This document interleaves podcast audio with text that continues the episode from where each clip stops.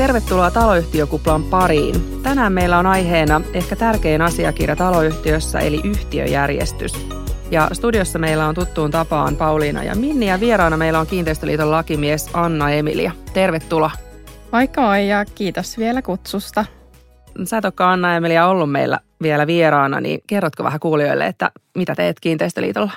Joo, eli Kiinteistöliiton lakimiehethän on jäsentaloyhtiöiden hallituksen jäsenten ja isännöitsijöiden apuna erilaisissa juridisissa ongelmatilanteissa. Ja itse muun muassa hoidan puhelinneuvontaa, laadin asiantuntijalausuntoja ja koulutan hallitusväkeä ja isännöitsijöitä ympäri Suomen. Jes, kiva kun pääsit mukaan. Avataanko vielä tähän alkuun hieman, että mikä se yhtiöjärjestys oikein on ja miksi se on niin tärkeä? No, jos ajatellaan ihan asunto-osakeyhtiön lakia, niin lain mukaan yhtiöllä pitää olla yhtiöjärjestys, jossa on vähintään laissa määrätyt tietyt asiat. Ja se lähtee liikkeelle siitä, että silloin kun se taloyhtiö esimerkiksi rakennetaan, niin perustaja-osakas laatii sen yhtiöjärjestyksen ja rekisteröi sen PRH:lle, eli patentti- ja rekisterihallitukseen. Ja laissa tulee tosiaan se minimisisältö, eli mitä sinne vähintään täytyy olla, niin käytännössä siellä täytyy olla mainittu sen yhtiön toiminimi, kotipaikka ja sitten ylipäätään missä se sijaitsee ja onko esimerkiksi sitten se kiinteistö omistuksessa vai ollaanko siinä vuokralla. Ja sitten tarkemmin tiedot niistä osakehuoneista, eli missä ne sijaitsee ja muut tiedot ja osakemäärät ja mihin ne käytännössä ne osakkeet sitten oikeuttaa, minkälaista huoneistoa sitten hallita. Ja sitten siellä on sen lisäksi tietoja, että mitä tiloja jää yhtiön välittömään hallintaan ja yhtiövastikkeiden määräämisen perusteita, että millä perusteella määrätään ja kuka määrää sen suuruuden ja maksutavan. Ja sitten siellä myös käytännössä tilikaudesta usein määrätään, että se nyt voi olla myös sitten tuolla perustamissopimuksessa, mutta usein siellä yhtiöjärjestyksessä myös on se mainittuna. Että ne on käytännössä ne minimisisällöt, mitä laista tulee, että mitä täytyy olla yhtiöjärjestyksessä. Niinpä, useinhan siellä yhtiöjärjestyksessä on paljon muutakin, mutta vähintään nuo laissa määrätyt asiat täytyy olla. Juurikin näin, ja tosiaan se yhtiöjärjestyshän on tavallaan vähän niin kuin sen yhtiön sisäinen laki. Eli siellä voidaan tietyissä tilanteissa määrätä sitten laista poikkeavastikin. Esimerkiksi kunnossapitovastuu on yksi tällainen asia, että mistä voidaan sitten määrätä laista poikkeavasti siellä yhtiöjärjestyksessä. Mutta tosiaan on tosi tärkeää, että tietää, mitä se yhtiöjärjestys pitää sisällään. Joo, juurikin näin. Ja esimerkiksi vastikemääräykset on tosi oleellisia osakkeenomistajien kannalta. Eli yhtiöjärjestyksen luettuaan osakkaan pitäisi tietää käytännössä, että miten niitä vastikkeita siellä yhtiössä osakkaat on velvollisia maksamaan. Eli sen takia se vastikekohta on aina sellainen, mikä kannattaa hyvin huolella lukea läpi. Joo, ja yhtiöjärjestyshän sinällään on sellainen asiakirja, että harvemmin sitä tulee niin kuin arjessa luettua. Mutta mitä sanoisit, Anna-Emilia, että milloin sitten yhtiöjärjestys täytyy vähintäänkin lukea ihan kaikkien osakkeenomistajien ja mihin siinä pitäisi erityisesti kiinnittää huomiota? Joo, tilanteitahan on monia, mutta ihan ensimmäisen kerran yhtiöjärjestys pitäisi mun mielestä lukea silloin, kun on ostamassa asuntoa taloyhtiöstä. Ja tällöinhän yhtiöjärjestys kannattaa lukea läpi tarkasti. Mitä sieltä sitten kannattaa tarkastaa, niin itse lähtisin liikkeelle ihan siitä, että mitkä tilat yhtiöjärjestyksen mukaan on osakashallinnassa, koska nämä on tietysti tosi olennaisia. Lain mukaan yhtiöjärjestyksessä tulee mainita, mitkä kaikki tilat on osakashallinnassa. Jos siitä tilasta ei ole mainintaa, niin tällainen tila on yhtiön hallinnassa. Ja useinhan autopaikat on tällaisia, mistä tavallaan tulee se ehkä epäselvyys, että kenen hallinnassa ne on. Eli jos esimerkiksi autopaikat, jos niistä ei ole mitään mainintaa yhtiöjärjestyksessä tai on sitten maininta, että autopaikkoja jää yhtiön hallintaan, niin silloin ne on yhtiön hallinnassa. Eli usein tämä on ainakin siinä vaiheessa, kun ostaa asuntoa, niin tärkeää tarkistaa, ettei mennä ostamaan sellaista autopaikkaa, mikä tosiasiassa on sellainen, mitä ei oikeasti voidakaan myydä, että se on niin kuin yhtiön hallinnassa. Että näitä valitettavia tapauksia sattuu kyllä jonkun verran. Kyllä, eli tosiaan niin kuin käytännössä tilanne voi olla sellainen, että se on niin kuin jonkun tietyn huoneiston käytössä ollut se paikka ja ollut tavallaan tämmöinen käytäntö. Mutta että tosiaan se niin kuin tilanteen juridinen puoli selviää sieltä yhtiöjärjestyksestä, että sen mukaan sitten määräytyy se, että onko se yhtiön vai osakkaan hallinnassa se paikka sitten. Että jos ei siellä mitään mainintaa niistä autopaikoista ole, niin silloin ne on juridisesti yhtiön hallinnassa ne paikat, vaikka siellä olisi sitten jotain kauppojakin tehty taustalla, että ne ei sinällään vaikuta siihen tilanteeseen sitten. Toinen juttu on huoneiston käyttötarkoitus, eli tosiaan se, millaiseen toimintaan sitä huoneistoa saa käyttää. No tätä harvemmin tulee mietineeksi, että jos on vaikka ostamassa asuntoa, että se on vähän niin kuin oletus, että tietenkin se on asunto, mitä olen ostamassa, mutta esimerkiksi liikehuoneistojen kohdalla niin täytyy olla tarkkana, mitä siellä yhtiöjärjestyksen huoneistoselitelmässä sitten sitä käyttötarkoituksesta sanotaan. Eli siellähän voi lukea vaikka myymälä, jolloin sitä voidaan sitten käyttää myymälänä, tai sitten voi lukea pelkästään esimerkiksi liikehuoneisto. Ja se liikehuoneisto käytännössä pitää sisällään aika monenlaista liiketoimintaa, mitä siellä voidaan sitten harjoittaa. Eli esimerkiksi ravintolatoimintaa, että harvemmin sitä ehkä miettii, että okei, että on liikehuoneisto, niin tulee ehkä sellainen mielikuva, että se on joku toimistotyyppinen.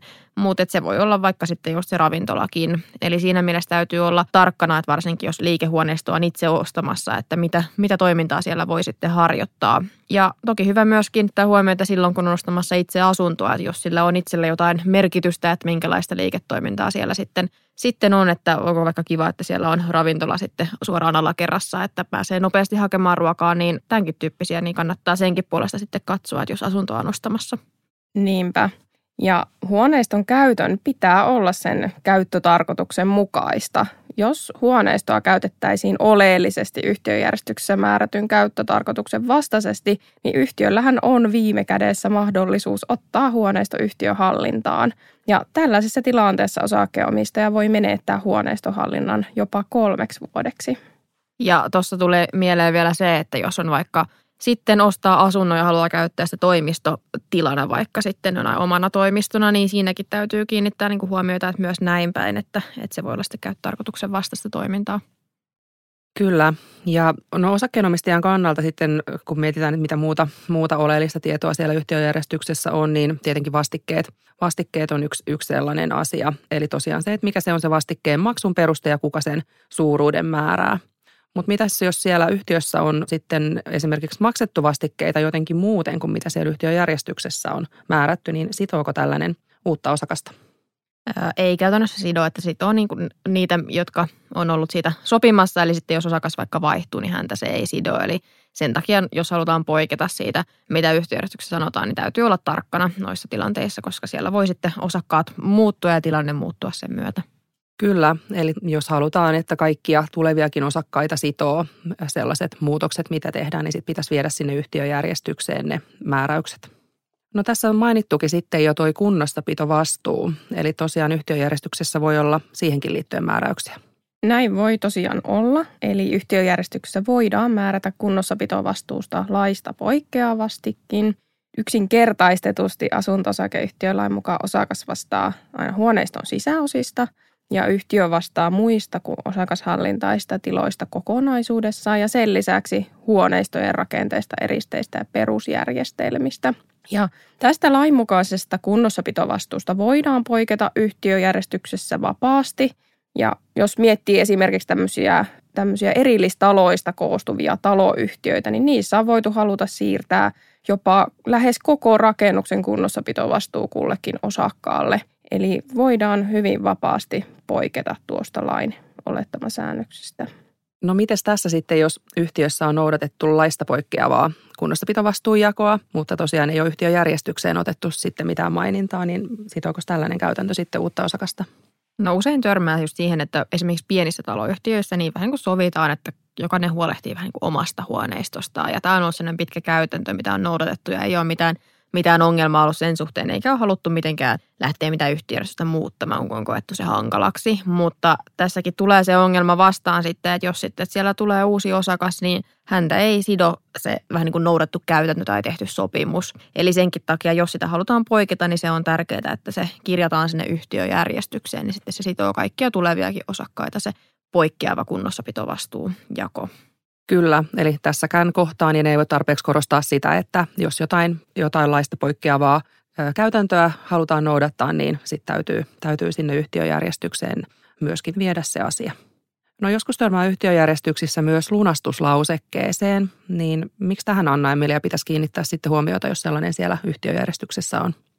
Tosi hyvä nosto. Yhtiöjärjestyksessä oleva lunastuslauseke tarkoittaa sitä, että tietyllä taholla, yleensä yhtiöllä tai yhtiöosakkailla, on oikeus lunastaa toiselle siirretyt osakkeet. Jos on ostamassa sellaista osakeryhmää, jota lunastuslauseke koskee, niin silloin voi olla, että joku osakkeen omistaja esimerkiksi käyttää lunastusoikeutta hyväkseen, eikä ostaja saakaan lopulta sitä tilaa itselleen. Eli tämä on todella olennainen asia, mikä kannattaa huomioida yhtiöjärjestyksestä, jos ostaa huoneistoa taloyhtiöstä. Ja aika usein näitä näkee sellaisissa yhtiöissä, missä autopaikat on omina osakkeina. Eli tällä tavallaan pyritään siihen, että autopaikat pysyy siellä yhtiön osakkaiden käytössä. Ja jos sitten toki tämä on kaikista tärkein siinä vaiheessa, kun itse ostaa, että sehän vaikuttaa siihen tilanteeseen, mutta sitten siellä taloyhtiössä, että jos vaikka sitten ei ole itsellä autopaikkaa ja odottaa, että sieltä joku vapautuu ja tulee tällainen lunastusmahdollisuus, niin silloinkin siinä on niin kuin hyvä sitten kiinnittää huomiota siihen, että se voi tulla aika nopeallakin aikataululla se mahdollisuus lunastaa se autopaikkaosake sieltä. Kyllä. Eli tosiaan aivan ehdottomasti tämäkin kannattaa huomioida, kun se yhtiöjärjestystä lukee. Ja jos siellä ei sitten ole mainintaa lunastuslausekkeesta, niin silloin sitä ei tarvitse miettiä. Eli jotta voitaisiin tällaista lunastusta siellä yhtiössä soveltaa, niin silloin täytyy siinä yhtiöjärjestyksessä se määräys olla. No tuleeko teillä sitten muita määräyksiä vielä mieleen, että jotka nyt ainakin kannattaa sieltä yhtiöjärjestyksestä huomioida? No yksi ainakin, mikä on ehkä vähän harvinaisempi, mutta tällainen tupakointikielto. Eli on voitu yhtiöjärjestysmääräyksellä ihan kieltää kokonaan tupakointi esimerkiksi huoneistoparvekkeilla ja ihan huoneistojen sisälläkin. Eli tällaisia voi siellä olla. Toki tämä on vähän hankala saada sinne yhtiöjärjestykseen, jos sitä ei siellä ole ja vähän niin kuin tilanne on jo päällä, että siellä sitten joku tupakoja ja jotain muita voi häiritä se tupakan savun esimerkiksi kantautuminen, niin sitä on aika hankala sinne jälkikäteen saada, kun se vaatii kaikkien suostumuksen käytännössä. Mutta sitten on eri asiat hakea sitten mahdollisesti tupakointikieltoa kunnalta, mutta yhtiöjärjestyksessäkin niitä määräyksiä voi olla myöskin. Ja useinhan varmaan sitten ne tilanteet, milloin tällainen tupakointikielto siellä voisi olla, niin on silloin, kun on haluttu jo, kun sitä on lähdetty tekemään sitä taloa, niin se perustajaosakas on sitten halunnut, että siitä tulee tämmöinen savuton talo ja on siinä vaiheessa laittanut sen tupakointikiellon sitten sinne yhtiöjärjestykseen, niin sittenhän siinä kaikki, kun ostavat sieltä sen huoneiston, niin näkevät jo, että okei, tämä on tämmöinen savuton talo, eli silloin se niin kuin siinä tilanteessa varmaan on semmoinen, niin kuin, missä sitä sitten pystytään hyödyntämään. Joo, just näin, että usein ehkä sanotaan, että nykyään niitä alkaa niin kuin yleistymään, että enemmän voi olla näissä uusimmissa, että harvemmin niin kuin vanhoissa taloyhtiöissä ja niiden yhtiöjärjestyksissä tällaisiin törmään. Yhtiöjärjestyksessä voi myös olla tällainen lyhytaikaisen vuokrauksen kieltävä määräys, eli voitaisiin puhua tämmöistä niin sanotusta Airbnb-kiellosta. Määräyksessä on voitu kieltää esimerkiksi alle 1 kuukauden mittaiset vuokrasuhteet ja tällainen määräys on tietysti olennainen, koska se rajoittaa huoneiston vuokrausta. Esimerkiksi sijoittajaosakkaat tai toki niin kuin myös ne asuvat osakkaat, niin he eivät voi sitten vuokrata lyhytaikaisesti sitä huoneistoa kellekään, eli todella olennainen. Ja tämä on semmoinen uuden tyyppinen, että näitä on ruvennut tulemaan nyt enenemissä määrin. Joo, ja tässähän siis voihan olla periaatteessa ihan sellainenkin, että on kokonaan vuokraus kielletty. Toki se nyt ei ole kauhean yleistä, mutta että kyllä niin kuin tämänkin tyyppisiä on, niin silloin ainakin se kannattaa tarkkaan käydä myös läpi. Ja tässähän on sitten tosiaan sama kuin tuossa tupakointikiellossa, eli niitä on hankala saada sinne yhtiöjärjestykseen, jos se tilanne on niin sanotusti päällä siellä taloyhtiössä, koska tällaisen määräyksen ottaminen vaatii kaikkien osakkaiden suostumuksen. Ne peruste siinä on se, että sillä puututaan siihen huoneiston hallintaan. Jos kielletään tällainen vuokraaminen siellä, niin sen takia tarvitaan kaikkien osakkaiden suostumus. Ja silloinhan, jos yksikin ei sitä suostumusta anna, niin tällaista määräystä ei sitten voida ottaa. Eli käytännössä sitten näitä voi nähdä sitten semmoisissa uusien taloyhtiöiden yhtiöjärjestyksessä enemmän. Yhtiöjärjestyksessä voidaan määrätä myöskin etäosallistumismahdollisuudesta yhtiökokoukseen tai jopa niin, että se yhtiökokous järjestetään kokonaan etäyhteyksiin. Ja tähän on tullut lakimuutos tässä viime kesänä, eli tämä on aika uusi juttu, että voisi olla esimerkiksi kokonaan sellaisia määräyksiä, että voidaan koko yhtiöjärjestys pitää etänä. Että nämä nyt ei ole vielä kovin yleisiä, mutta kyllä ne voi tässä niin kuin yleistyä, eli kannattaa niihinkin kiinnittää huomiota, että ne voi olla tällaisia mahdollistavia tai sitten jopa rajoittavia, että ei voida pitää etäyhteyksiä vaikka ollenkaan, että sen takia se täytyy aina katsoa, että mitä siellä määrätään, jos tällainen määräys sitten löytyy. Kyllä, eli lähtökohtaisestihan se on hallitus, joka päättää sen osallistumistavan, mutta että tosiaan nyt on enemmän mahdollisuuksia sitten siellä yhtiöjärjestyksessäkin määrätä tästä etäosallistumisesta. No tässä on tullut nyt paljon tärkeitä asioita yhtiöjärjestyksestä, mutta että jos sitä yhtiöjärjestystä halutaan muuttaa, niin millainen prosessi tämä muuttaminen sitten on? No ainakin alkuun pitää ensinnäkin katsoa, että miltä vuodelta se yhtiöjärjestys on, tai mikä on se viimeisin päivitys miltä vuodelta, koska asunto-osakeyhtiölaki on muuttunut tuossa 2010 vuonna, niin sitten se, että jos sitä nyt muutetaan joltain osin, edes halutaan vaikka lisätä nyt joku tällainen etäyhtiökouspykälä esimerkiksi, niin se täytyy samalla sitten päivittää se koko yhtiöjärjestys nykyistä lakia vastaavaksi, jos se on sitten vähän vanhempi se yhtiöjärjestys, eli sitä ei ole pakko muuten päivittää nykyisen lain mukaiseksi, että se ei haittaa, vaikka se on sellainen vanha. Mutta jos jotain muutoksia tehdään, niin siinä yhteydessä täytyy sitten päivittää koko se yhtiöjärjestys. No entä jos siellä nyt sitten on laista poikkeavia määräyksiä, niin kumpaa sitten noudatetaan, lakia vai yhtiöjärjestystä, jos on tämmöinen vanhempi yhtiöjärjestys? No tämä selviää lainsäädäntöä tutkimalla. Eli siellä laissa on pakottavia säännöksiä, joita on noudatettava. Ne menee yhtiöjärjestyksen edelle. Ja sen lisäksi siellä on joitakin säännöksiä, joista voidaan poiketa yhtiöjärjestysmääräyksellä. Esimerkiksi tuo kunnossapitovastuujako on sellainen, mistä voidaan vapaasti poiketa yhtiöjärjestysmääräyksellä. Tämän osalta asunto-osakeyhtiölaissa todetaan, että lain mukaista kunnossapitovastuujakoa noudatetaan, ellei yhtiöjärjestyksessä toisin määrätä. Eli tuosta käy ilmi se, että siitä voidaan poiketa. Sen sijaan esimerkiksi yhtiökokouskutsun kutsuajasta ei voida määrätä täysin vapaasti. Kutsu tulee toimittaa aikaisintaan 2 kuukautta ja viimeistään 2 viikkoa ennen yhtiökokousta. Ja tämän osalta laissa todetaan, että lyhyempää määräaikaa voidaan pidentää ja pidempää määräaikaa lyhentää. Sitten on taas esimerkiksi tämmöinen niin sanottu ulkomaalaispykälä, joka on hyvä esimerkki sellaisesta määräyksestä, joka on jätettävä huomioimatta, koska ulkomaalaisten omistusta koskeva lainsäädäntö on kumottu. Joo, eli jos lähdetään sitä yhtiöjärjestystä päivittämään, niin täytyy vähän katsoa sitten niitä määräyksiä, mitä siellä on. Eli mitä Anna-Emiliakin tuossa sanoikin, että mitä nyt on tällaisia tyypillisiä, mitä siellä tulee vastaan. Ja sitten usein se tulee se yhtiöjärjestyksen päivitys eteen kun siinä vaiheessa, kun sinne halutaan jotain lisätä tai halutaan sitä muuttaa. Ja nykyään tulee usein vastaan esimerkiksi se, että on autopaikoilla tällainen sähköautojen latausvalmius laitettu ja sitten odotetaan tällainen latausvastikeyhtiöjärjestyksen ja ajatellaan ehkä, että no lisätään se vaan sinne, mutta sitten usein tuleekin vastaan se, että no täytyy koko yhtiöjärjestys päivittää sitten siinä samalla. Ja tosiaan, jos sitten tähän prosessiin lähdetään, niin siinä kyllä ehdottomasti kannattaa käyttää apuna asiantuntijaa, koska esimerkiksi kunnossapitovastuiden määrittely täytyy kyllä miettiä tosi tarkkaan, jotta sitä määräystä sitten pystytään soveltamaan. Niinpä, epäselvää yhtiöjärjestysmääräystä ei sovelleta ja tällöin se yhtiöjärjestysmääräys on käytännössä turha ja tapaus ratkaistaan lainmukaista vastuunjakoa noudattaen. Eli kyllähän se harmittaa sitten, että se laadittu yhtiöjärjestysmääräys käy turhaksi. Joo, ja se on niin kuin mun mielestä aika hyvä semmoinen ohje, että pystyisikö kuka tahansa henkilö, joka ei ollut mukana valmistelemassa sitä asiaa, niin 10 vuoden päästä ulkopuolisena tietämään, että mitä sillä määräyksellä tarkoitetaan.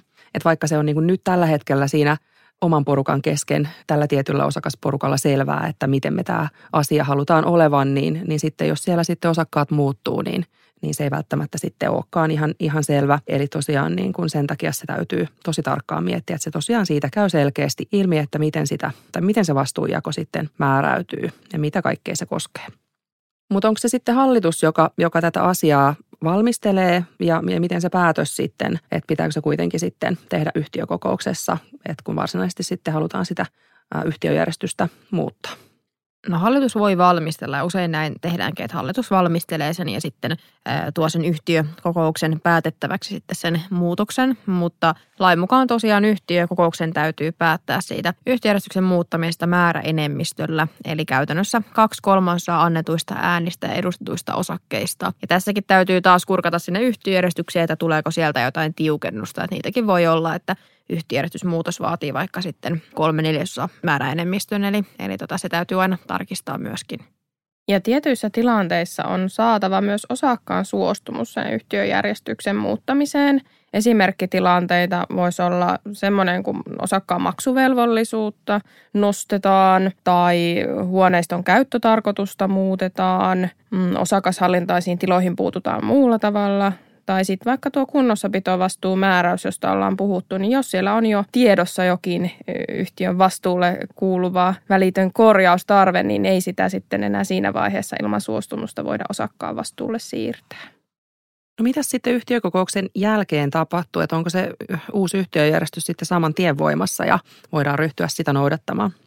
Se ei ole suoraan voimassa, eli se täytyy ensin rekisteröidä kaupparekisteriin, eli se tulee vasta sen jälkeen voimaan, kun PRH, eli patentti- ja rekisterihallitus, on sen uuden yhtiöjärjestyksen rekisteröinyt.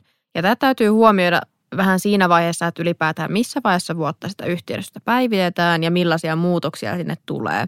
Eli sillä voi olla vaikutusta siihen, jos vaikka nyt sitten muutetaan hallituksen jäsenten määrää tai siirrytään vaikka 2 yhtiökokouksesta 1 yhtiökokoukseen, niin täytyy vähän miettiä, että no, missä vaiheessa päätetään, millaisia vaikutuksia sillä on, kun päätöksenteossa pitää noudattaa vielä sitä vanhaa yhtiöjärjestystä, niin ne täytyy aina vähän tapauskohtaisesti sitten tutkia, että miten ne tilanteet vaikuttaa.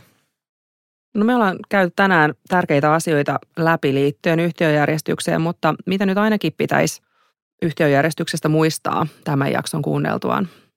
No muistakaa se, että oman yhtiön yhtiöjärjestyksen tunteminen on tärkeää.